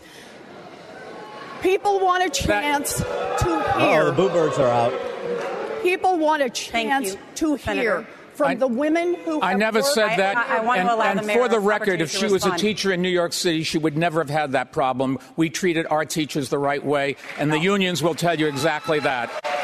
Well, well, Mayor Then- Bloomberg, then Senator Warren us, has raised. Let us have the women have an opportunity to speak. The Bloomberg corporations and Mayor Bloomberg himself have been accused of discrimination. They are bound by non disclosures so that they cannot speak. If he says there is nothing to hide here, then sign a blanket release and let those women speak out so that they Mayor, can tell their no. stories the way I can tell my story without Norah, having thank you. I fear Norah. they're going to be sued by a billionaire. Well, Caesar Mike had his turn to respond to that. If he, he could muster a little bit more moral indignation to be convincing. Probably wrong to make the jokes. I don't remember what they were, so I assume I, if it bothered them, I was wrong, and I apologize. I'm sorry for that. But the, what happened here is we went back 40 years, and we could only find three cases where women said they were uncomfortable. Nobody accused me of doing anything other than just making a comment or two. And what the senator did suggest was that we release these women from the non-disclosure agreement. I did that two days later, and my company has said we will not use non disclosure agreements ever again. The senator has got it. And I don't know what else she wants us to do. Oh, I'll be We're clear. following exactly what she asked I'll to tell do. you exactly and the what I want trouble you to is, with this senator, enough is never enough for what this. I'm going to start focusing on some of these other things. We just cannot continue to relitigate this every time. We did what she asked. And uh, thank you. We've probably made the world better because of it. Well, don't uh, you know break your hand congratulating yourself there on the back. But hey, uh, Caesar Mike, welcome to the party. Oh, the left. If you give the left an inch, they will take miles and miles and miles on a trip that has no endpoint.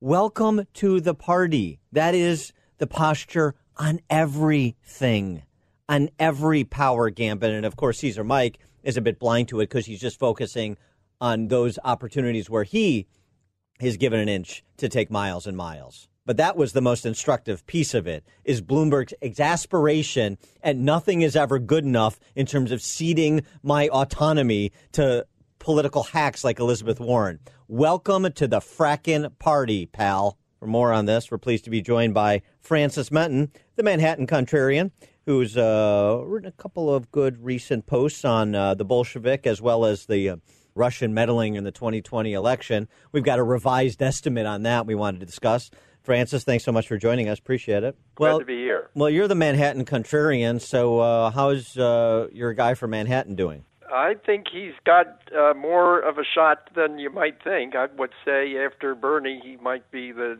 second guy in the betting odds at this point. What's your assessment of the approach he's taking, where he is was perceived until this race to have had a fairly successful tenure as mayor, despite some of his nanny state tendencies? But he's essentially run away from his record, so now it's a little bit difficult exactly what to make him of, of him, other than a real rich guy. Right. He actually ran in the Republican Party for mayor of New York twice, the third time as an independent. He was running against leftist uh, Democrats at that time and defeated them, obviously uh, fairly narrowly, but he won as a Republican mayor of New York and governed as a moderate. Of course, he has his nanny state uh, things, but he definitely governed as a moderate. And of course, on joining the Democratic Party, you just can't do that. There, there's there's no limit to the programs and spending that you have to propose and go along with. So there he is. Seems it's uh, you know the the parallels to 2016 where you're trying to see the field winnow to have a, a quote unquote conservative alternative to Trump, and here you're trying to get uh, the Mensheviks to winnow down to one to have a uh, I guess uh, you would argue a little bit more moderate challenger to the Bolshevik. Yeah, this point isn't original to me, but I think many have said that the thing that gave Donald Trump his opening was that he had so many opponents, and it was really him against all of them. They divided the vote and gave him the opportunity to go through. Is the same thing happening right now for Sanders? Sure looks like it is. CNN yesterday, boy, this must have been a difficult story for them to write. The U.S. intelligence community's top election security official appears to have overstated the intelligence community's formal assessment of Russian interference in the 2020 election, omitting important nuance during a briefing with lawmakers earlier this month, according to three national security officials who spoke to CNN. Boy, I guess that's what happens when you rely on uh, leaks from meetings that uh, don't have uh, multiple independent corroboration. Uh, all of this hysteria that uh, Russia is back to back uh, Trump and and in the primary to back Bernie on the other side to help Trump in the general and so on and so forth. The conspiracy theory goes, and you know the question that's never asked is.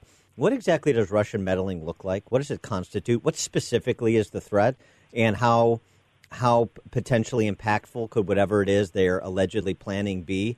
And it turns out that they're already uh, revising the threat level down, uh, which is uh, rather remarkable given the hysteria over the weekend. I find the whole uh, Russia meddling thing to be about the funniest of all the political stories that we have. Now, I found it funny when it first started back in 2017, right around the time of Trump's inauguration.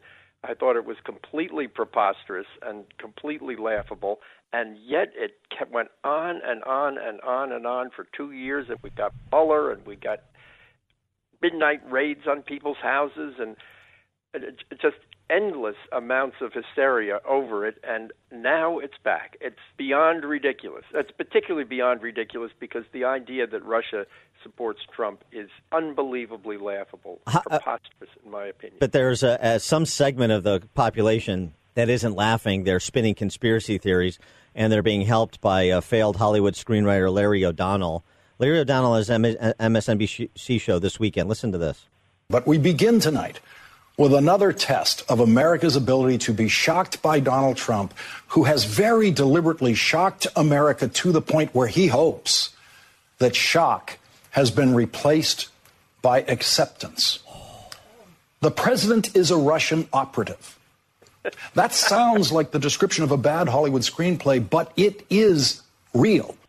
It's real, Francis. I, I don't watch uh, MSNBC that much, but they've got Rachel Maddow is just as bad. All I can say is the fracking revolution, which Trump supports, has caused the price of oil and gas to fall by about half since Obama's second term.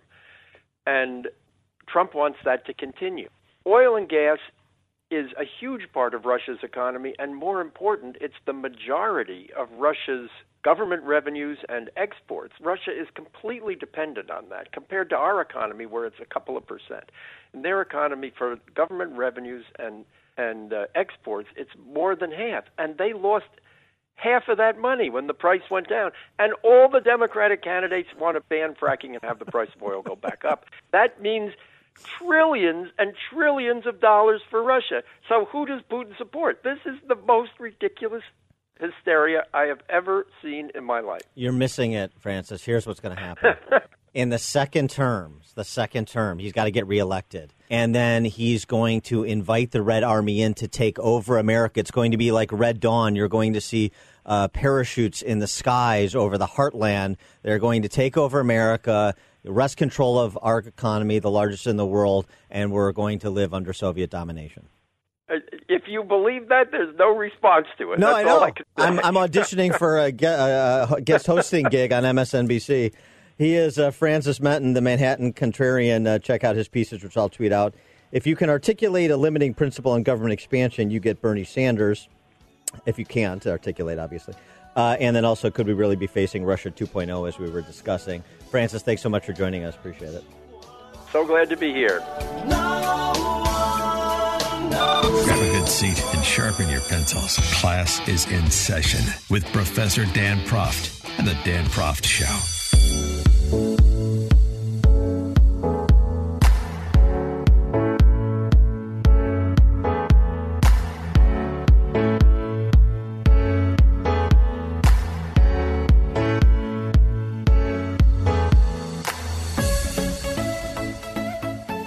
Time now for another reason why Dan Proft is single.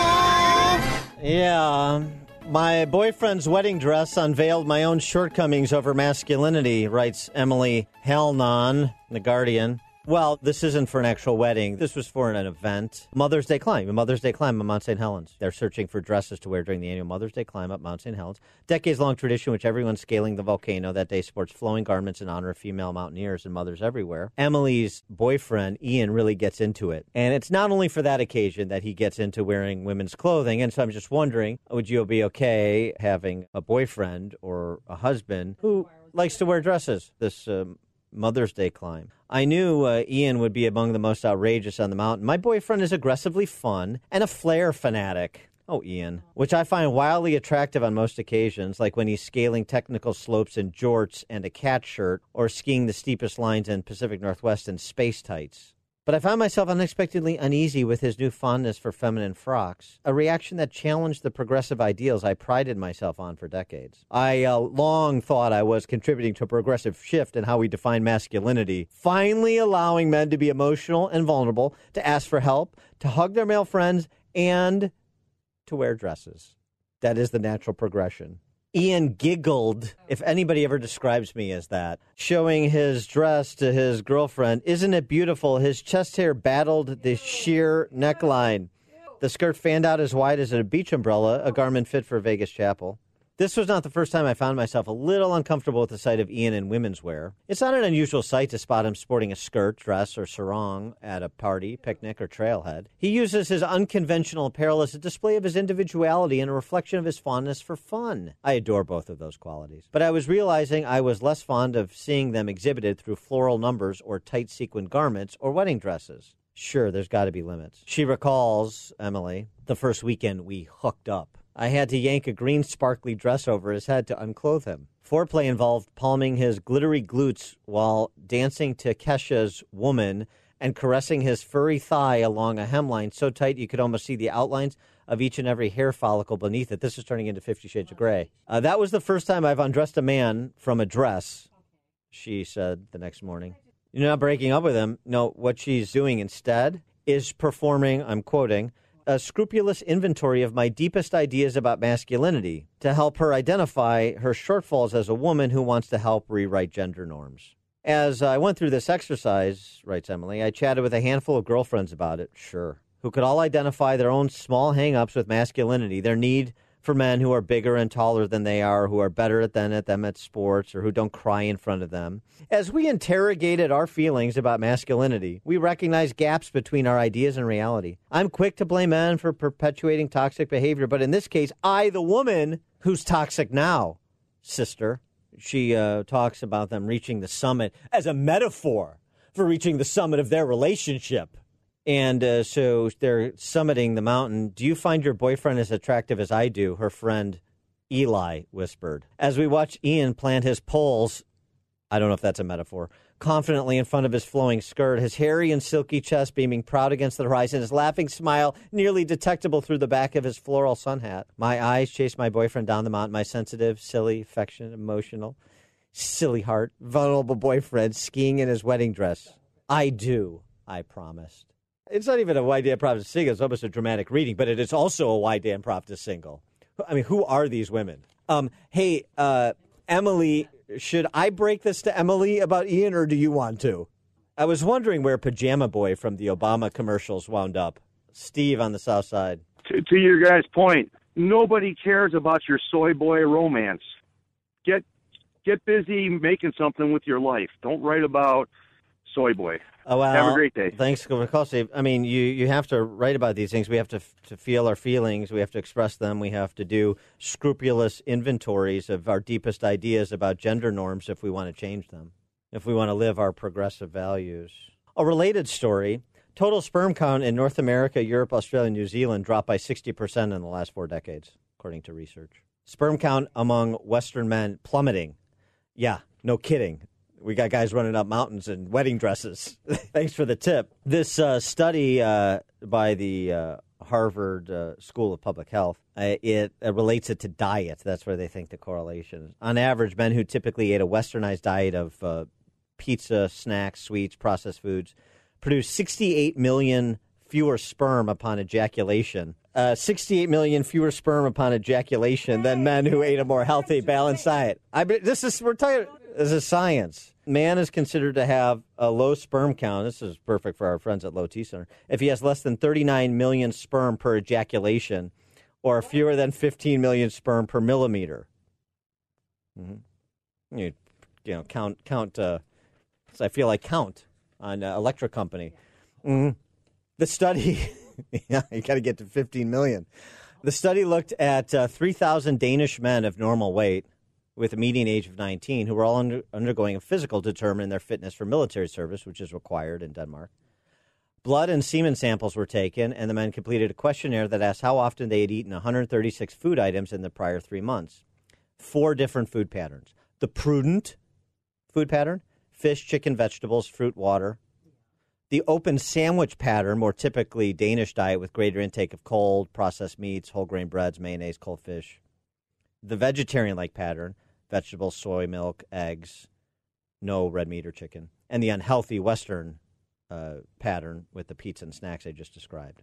Uh, best on the uh, sperm count upon ejaculation. The, the median sperm count of men who had the highest adher- uh, adherence to the prudent pattern 68 million sperm higher than men who had the highest adherence to the Western pattern.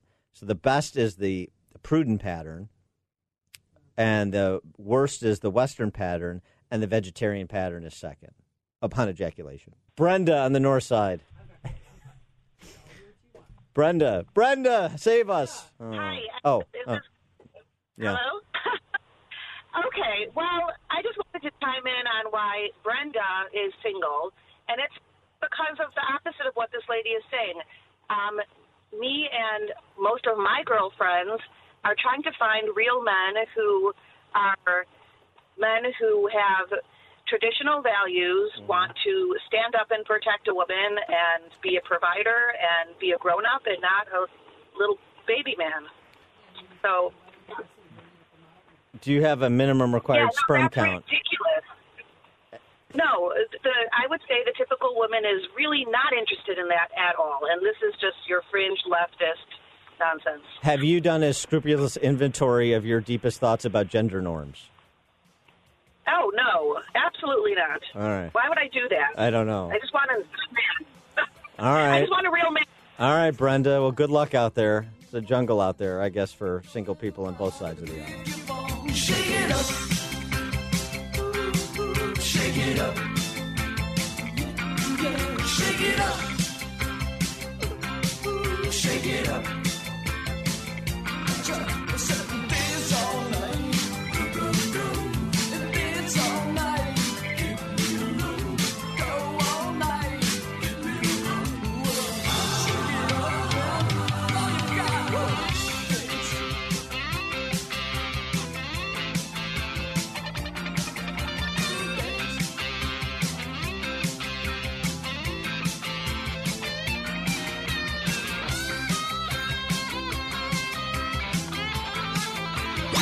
listening to The Dan Proft Show on the Salem Radio Network.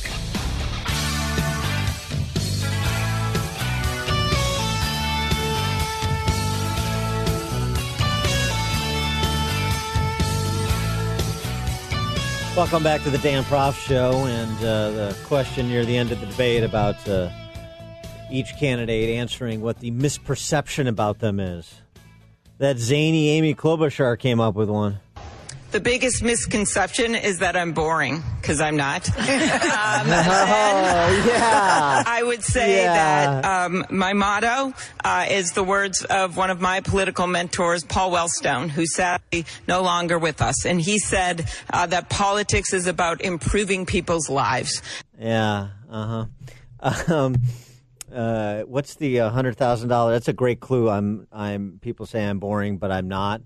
Uh, for a hundred thousand dollar pyramid, the category things boring people say. Also, Amy Klobuchar made a point during the debate to say she was the only one in the Vegas debate who raised her hand and said, "No, I got a problem with an avowed socialist being at the top of our ticket." And uh, she cites as uh, her motto uh, the words of a socialist. I mean, Paul Wellstone. I'm sorry that he uh, died early, but he was a socialist. Anyway, uh, this is uh, dovetails nicely into a piece by Carol uh, Markowitz, uh, New York Post. Goddesses are victims, the left's unreal view of womanhood. If you're reading this, consider yourself lucky, for I am a woman and I know all. I'm an oracle of the primordial wisdom of womanhood, a goddess of too often suppressed insight. Everything I do and say is perfect. My powers are all encompassing. Judging by their pro female effusions, Markowitz goes on, women are so much better than men in every respect in every one of life's dimensions that any power granted us could never be squandered or misused. It can only redound to the benefit of humankind. Parenthetical, that is, so long as the women in question, women in question, are reliable left wingers. Of course, uh, everything is magical. Uh, everything is, uh, as uh, Markowitz says, insightful.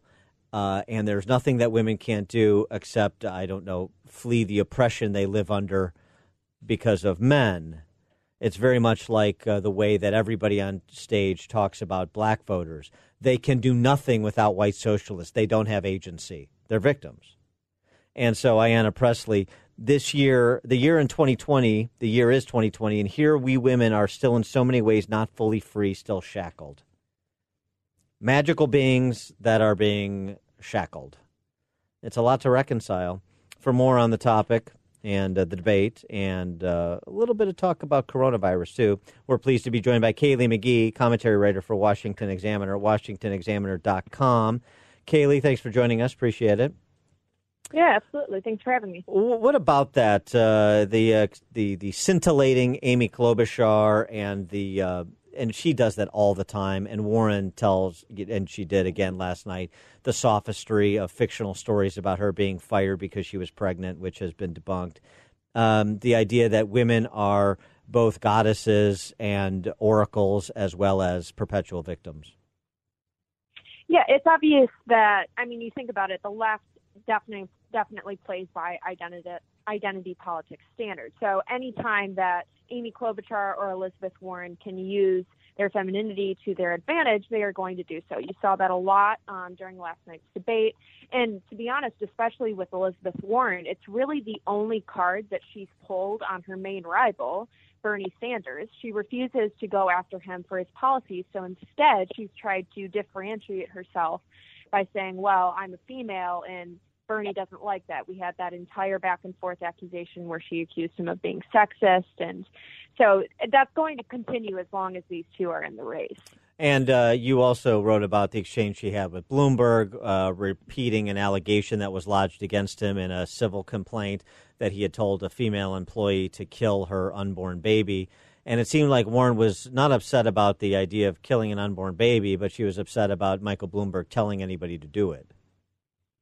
Exactly. And by going after Bloomberg again last night, she was trying to get back some of the energy that she had in the previous debate, in which she really came out swinging against Bloomberg, and it was widely um, considered that she had won that exchange. But last night, you did not see that same energy. You didn't see the same result. It was Bloomberg was obviously better prepared this time around.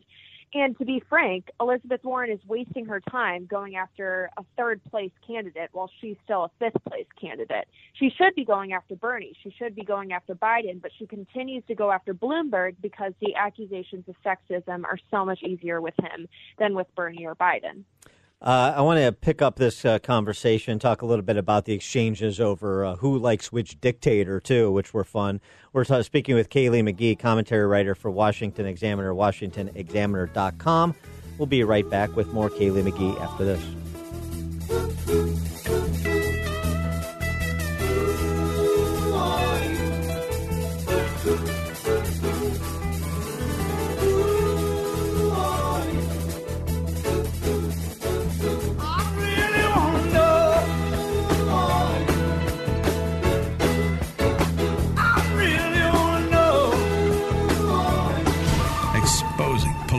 Fakers, fixers, and takers.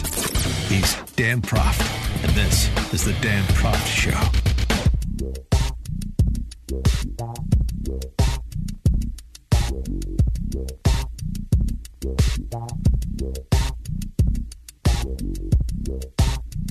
Welcome back to the Dan Proft Show. We're talking to Kaylee McGhee from the Washington Examiner, WashingtonExaminer.com. And of course, uh, Bernie was prepared to be taken to task for his compliments in Castro's direction. But it was interesting. Uh, one of the individuals, uh, perhaps most well positioned to do that, has his own problem. And that, uh, again, is Mayor Bloomberg, who uh, can't seem to get out of uh, his own way when it comes to uh, these matters of uh, previous statements for which he needs to perpetually apologize. But uh, there's no question he has an enormous amount of power. Um, and um, he, but he does play to his constituency. You can negotiate with him. That he is President Xi of China, uh, probably the wrong timing to be uh, uh, re- doubling down on your previous compliments of President Xi and the Chinese Communists, given their handling of the coronavirus outbreak. But it, it just seems that um, you know whatever uh, whatever tack they take with Bernie Kaylee, whether it's to characterize him as a radical, even though everybody on stage is starting from the same premises for the most part, with the exceptions really uh, mainly having to do with Bloomberg. Uh, and even when it comes to dictators, it, even what Joe Biden said about uh, uh, but never tolerating dictators, and that that certainly didn't happen on Obama's watch. He acknowledged that they did increase life expectancy, but he went on and condemned the dictatorship. He went on and de- condemned the people who, in fact, had run that committee. He also made sure to make it clear. And by the way, I called to make sure that I was prepared to. I was. I never say my in my private conversation. But the fact of the matter is, he in fact does not, did not, has never embraced an authoritarian regime and does not now. Well, that's an applause line in South Carolina to that audience, but it's also a lie. Nothing new for Joe Biden. Of course, Obama embraced Hugo Chavez, and Obama was caught on a hot mic with Medvedev talking about a Russian reset after the 2012 election. So it, it just seems they had the, the, the, the Mensheviks on stage are having a real difficult time landing an effective punch against the Bolshevik, Kaylee. Yeah, absolutely. And this is going to be a criticism that Bernie needs to continue to face, especially now that he's the Democratic frontrunner, because it seems like he has nothing but excuses for communist dictators who have taken thousands of lives. I mean, specifically Fidel Castro. The fact that he is willing to praise what he thinks are the best parts of Castro's communist regime in Cuba is really disturbing, and it should reveal something about the way that he views governance in general. Yeah, but the interesting thing is, so Bloomberg has all sorts of business interests in uh, over in China. I mean, he's sort of like uh, personally the equivalent of Hollywood or the NBA with respect to the Bloomberg Chinese interests. And uh, the things he said about uh, the Chinese communists previously, and then said again on stage yesterday, and it sort of muddies the water in terms of any moral high ground. Bloomberg's position on China is still pretty unclear. Obviously, he had some pretty disturbing remarks about um, China back in the day, but his his remarks during um, last night's debate honestly kind of sounded a little bit like Trump's, to be honest. Um, he didn't necessarily dismiss the idea of negotiating with China, but he also recognized, yes, there are problems with this trading partner, but we can't necessarily rule them out altogether because our economies are so intertwined. And that is, to be honest, the position that Trump has taken for the most part. Uh, yeah, although he doesn't go so far as to pretend that uh, Xi is sort of answerable to uh, the, his, the, the the Chinese populace the way that Bloomberg seemed to indicate it yesterday. Right, right. Uh, I wanted to get your take on uh, Joe Biden. Uh, he uh, gets the uh, Jim Clyburn endorsement today, as expected, to try to you know buoy his support among African American voters in South Carolina for Saturday.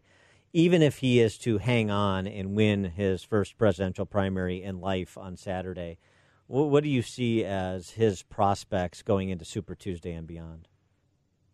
Well, it's very unclear how much political momentum, if any, Joe Biden would gain if he does win South Carolina.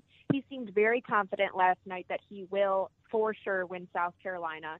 And I think that that's a risky bet to make at this point, considering that Bernie Sanders is closing the lead with Biden as we speak in the polls.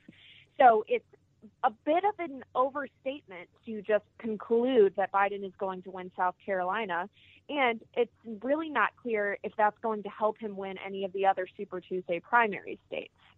Uh, I wanted to uh, talk a little bit about uh, COVID 19, coronavirus, uh, with uh, the impact that the virus has had globally and the anticipated impact at some level it's going to have on America. Uh, piece over at Yahoo News. The mantra is keep calm and carry on. That's Dr. Marguerite Neill, an infectious disease expert at Brown University.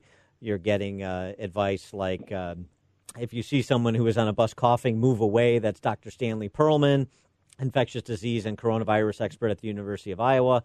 Wash your hands frequently. Dr. Trish Perl, an infectious disease specialist at UT Southwestern Medical Center. Uh, are you concerned uh, that uh, this is being overhyped uh, and uh, uh, not just the, the nature of how many people may be impacted, but reminder about just exactly we know about the severity of this illness, even if you are? Health officials right now are basically preparing for a worst case scenario. So I don't necessarily think that now is the time to panic, but I also do think that their concerns are reasonable and that citizens should be paying attention because the problem with this virus is that we don't know exactly what we're dealing with. We have no many we have no idea how many lives it's taken in China, largely because the regime will not allow us to know the full extent of the disease over there. We don't even know how many confirmed cases there are in the U.S. because the symptoms are so familiar um, compared to other sicknesses. And you don't really start showing symptoms until a couple of weeks later. So you could be spreading this disease without even knowing it. So there are definitely a lot of health concerns with this, but obviously the economy could have a larger effect than you know the American population's health. But I guess the effects really remain to be seen, and they'll play out over the next month. Yeah, although we do, you know, have the the 57 or maybe it's up to 59 now confirmed cases in the U.S. and we have no fatalities, and we have some people who've been discharged from uh, medical settings after you know having the virus having run its course. So that that tells us something about the lethality, in addition to what we see from countries not named China who have experience with these infection with the uh, those who have been infected. Right. And health officials have already said that a vaccine for the coronavirus is actually ahead of schedule. And uh, compared to all the other countries facing this disease, the American health system is absolutely the best prepared for it. So there really is not a need to panic at all. She is Kaylee McGhee, commentary writer for Washington Examiner, WashingtonExaminer.com. Kaylee, thanks for joining us. Appreciate it. Thank you. Take care.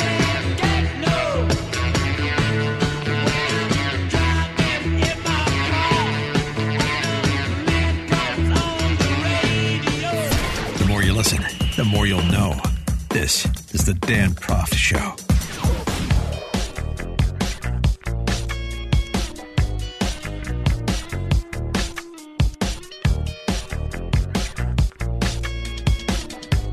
Welcome back to the Dan Proft Show. Just want to pick up on our conversation with Kaylee McGhee from the Washington Examiner talking about the identity politics and just how, how exhausting and tedious it really is, uh, how anti intellectual it is, whether it's identity politics based on gender or race. And uh, what people get away with saying because it just is, it goes along unquestioned by so many. Good catch by the Washington Free Beacon of the statements made by Igor Volsky, who's the executive director of a gun ban group called Guns Down America. He said gun makers are soft, softening their image to put a better face in front of people and ramp up its appeal to women, children, and members of minority groups. That's right, Volsky continued. Gun makers are increasingly advertising to women, children, and minority communities. Firearm industry realizes in, that to survive into the future, it must broaden its reach beyond the aging white men who've been its core customers.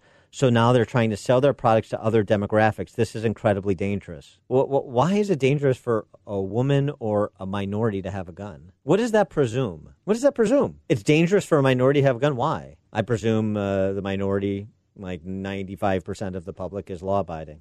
What do you presume? I presume the women will, the woman who gets a gun will get the necessary training to be comfortable using it so that it's a useful tool for self defense. What do you presume? It's dangerous in the hands of minorities and women. It should only be marketed to white men. I mean, I just, it's just remarkable. The intellectual pretzel you get twisted in when you practice nothing but identity politics. And, uh, you know, then you have to apply it to different public policy issues, like, for example, Second Amendment rights issues. And, uh, you know, I mentioned uh, uh retired federal judge Janice Rogers Brown earlier in the show because of Joe Biden playing identity politics. Uh, I'm, you know, running for president to nominate a black female to the Supreme Court. Okay, what about Janice Rogers Brown? She served a, uh, 12 years on the U.S. Court of Appeals, District of Columbia. Probably not because she's a conservative. Black woman, but conservative. She was on Trump's shortlist for Supreme Court nominee. She may be a little too old. She's 70. Not too old to do it, but, you know, you want somebody there for as long as possible, of course. But anyway, she gave a recent talk at the Heritage Foundation, did Judge Brown, and uh, she talked a little bit about identity politics. This was almost a direct response, although it's not intended to be, to so much of what you heard on the debate stage last night. Few people think that our country cannot be improved upon, but to present it as riddled with bigotry, hatred, and oppression is at best a partial and at worst a nakedly hostile prism through which to view society. It's an analysis expressed not in a manner of critique of, of a critique, hoping to improve but as an enemy eager to destroy. There are signs of this everywhere we looked. She uh, also said about identity politics. The common humanity identity of the civil rights era has been superseded by the virulent common enemy identity politics of today's progressives. Political correctness encouraged by good manners has become inciting orthodoxy. Speech codes have morphed into full scale riots where students at elite schools can threaten and badger administrators and faculty while claiming physical assaults on unpopular speakers are justifiable self defense. That's where it all leads. Contrasting the words of Janice Rogers Brown, Judge Janice Rogers Brown, to the words of, uh, say, an Amy Klobuchar or an Elizabeth Warren or this uh, Igor Volsky, this gun banning group. Thank you for joining us again on another installment of the Dan Proft Show. Please do tune in again tomorrow night. Far from the fake news, he's always got the real story. This is the Dan Proft Show. You are fake news.